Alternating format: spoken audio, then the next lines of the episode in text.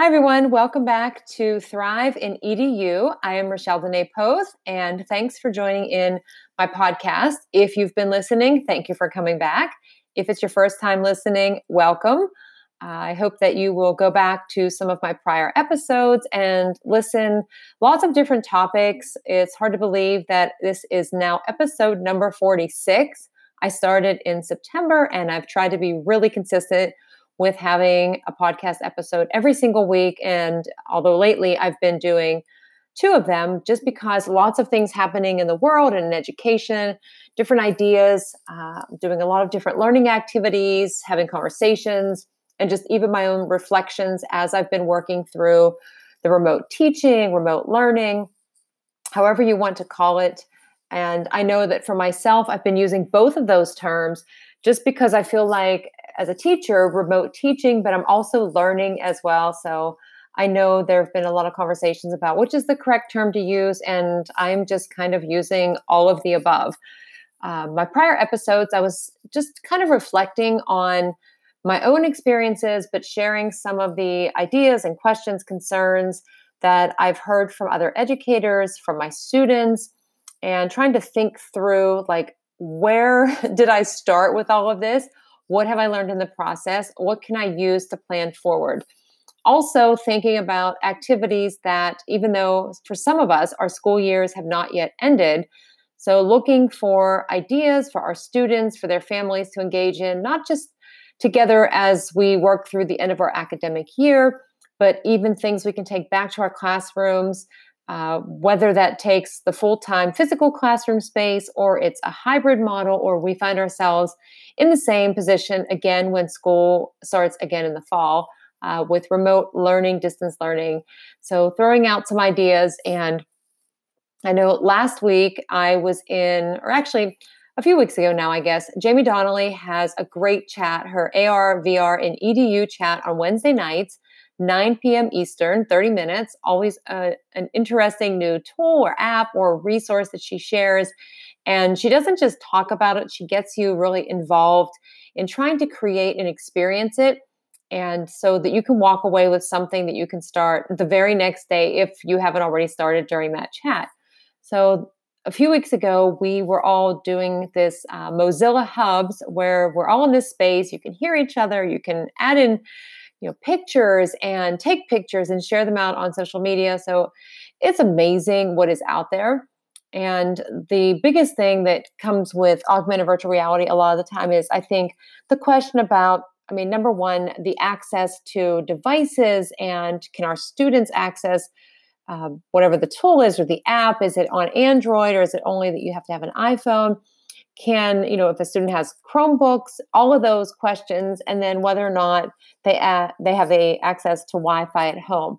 Um, beyond that having tools that are used in any area whether it's teaching or just in life for having fun i think it's important to share some of those resources with our families and the students now because over the next couple of months when our academic year has ended and i'm not sure if States will still have the stay at home. What will be open? We'll be looking for activities to do. So I thought that for a couple episodes coming up, I would talk about some of the things that I've been working on, uh, some of the research that I've done. I've been working on some blogs and things to find out what is available for families, for students to kind of still learn, I guess, over the summer and experience something that's different, but also to have some fun, to explore new ideas or to take classes or to do virtual summer camps or any of those things but also maybe explore something a little bit different like augmented virtual reality for example which is what i thought i would do for my episode today because i actually had a conversation with one of my eighth grade students who was working on a genius hour presentation about technology and looking for ideas for augmented virtual reality. And so I thought that would be a great topic for today. And so there, like I said, and we've all said this too, there are so many different tools out there available for educators that enable us to really put learning in students' hands. And with so many options, it can be overwhelming. Uh, but it's nice to have so many things that we can choose from that can take learning from just being in our classroom space, which I totally miss and uh, would love to be able to be back there with my students. But the benefit of having these tools is that we can take learning beyond those classroom spaces and connect and access the entire world as long as we have the right access and the devices um, to make that happen. So, when we have this access to technology and our students can connect with these more authentic and meaningful ways to learn, especially when I'm teaching Spanish and having my students create and giving them a choice in if they want to draw something or if they want to use a different tool like augmented virtual reality, for example, which is not something that I ever had done in my Spanish classes. I didn't really know that I, I could do that. And until my students said, Why can't we do that? And I said, I have no idea. So I started doing this with my Spanish 2 classes a few years ago. And it was great to see them connect with each other, to work on projects together, to build their social emotional learning skills, but also to really engage in what they were creating and retain that information. So, when it comes to these more immersive technologies, uh, again, figuring out exactly where to start can be overwhelming. Uh, as with our transition to remote learning for our students, there was so much being shared that I know even myself, I felt overwhelmed at times like, where do I begin? What should I focus on now? And so the, the biggest thing I always say is think about what it is that you want to do. Like, what's the purpose? Uh, we hear everybody saying, you know, start with why. Why do you want to bring something in? What is it going to help our students to do differently? Uh, what kind of a positive impact can it make on their educational experience? And there when it comes to ARVR, there have been so many times I've told my students, you know, just imagine what it would be like if we could go to this place. Or when I was a student many years ago in geometry and trying to understand shapes and angles and uh, even things in science, trying to grasp a certain concept and trying to imagine what that would be like, but just looking at an image in a book or trying to draw something on my own or even learning about animals or places that aren't necessarily some place or or an animal that we can get close to. But all of this has changed because we have all these different technologies and in particular these more immersive experiences that we have through AR and VR and because we have these now we can have more interactive learning experiences for our students that they can control and build on and become the creators. And so I thought that I would do at least one podcast episode where I share a couple of the tools that are fun, uh, a few that I found thanks to Jaime, and then a few that I came across on my own whenever I finally bought a new iPad because I wanted to try all of the things that you could do with the iPhone that I don't have an iPhone.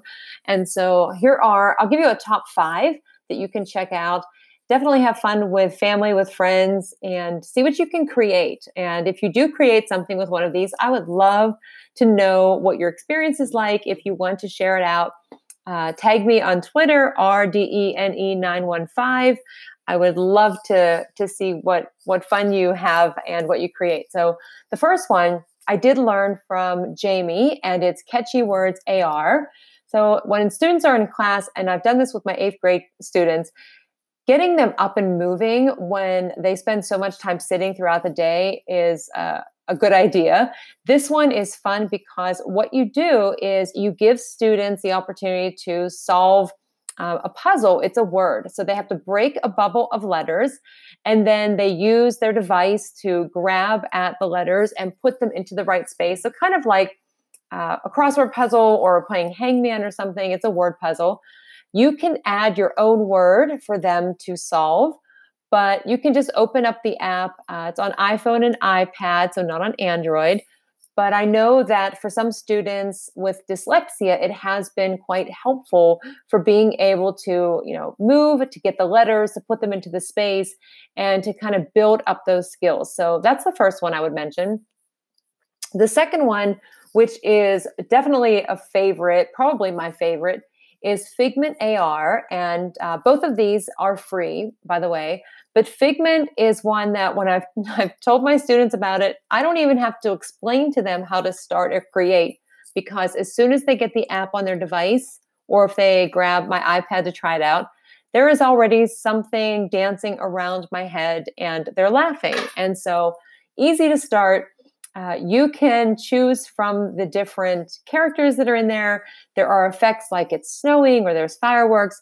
But the best thing about this one is that it, it offers both AR and VR in one because you have portals. And when you add a portal, you can step into it, and then that transforms you from being in the AR space into the VR space. Benefits for students they can tell a story and screen record in the real world. Uh, and then, of course, go into portals. For my students, they've created so many portals that they're asking me to get them out of the portals. But it's a lot of fun to create with Figment AR. So I highly recommend checking that one out.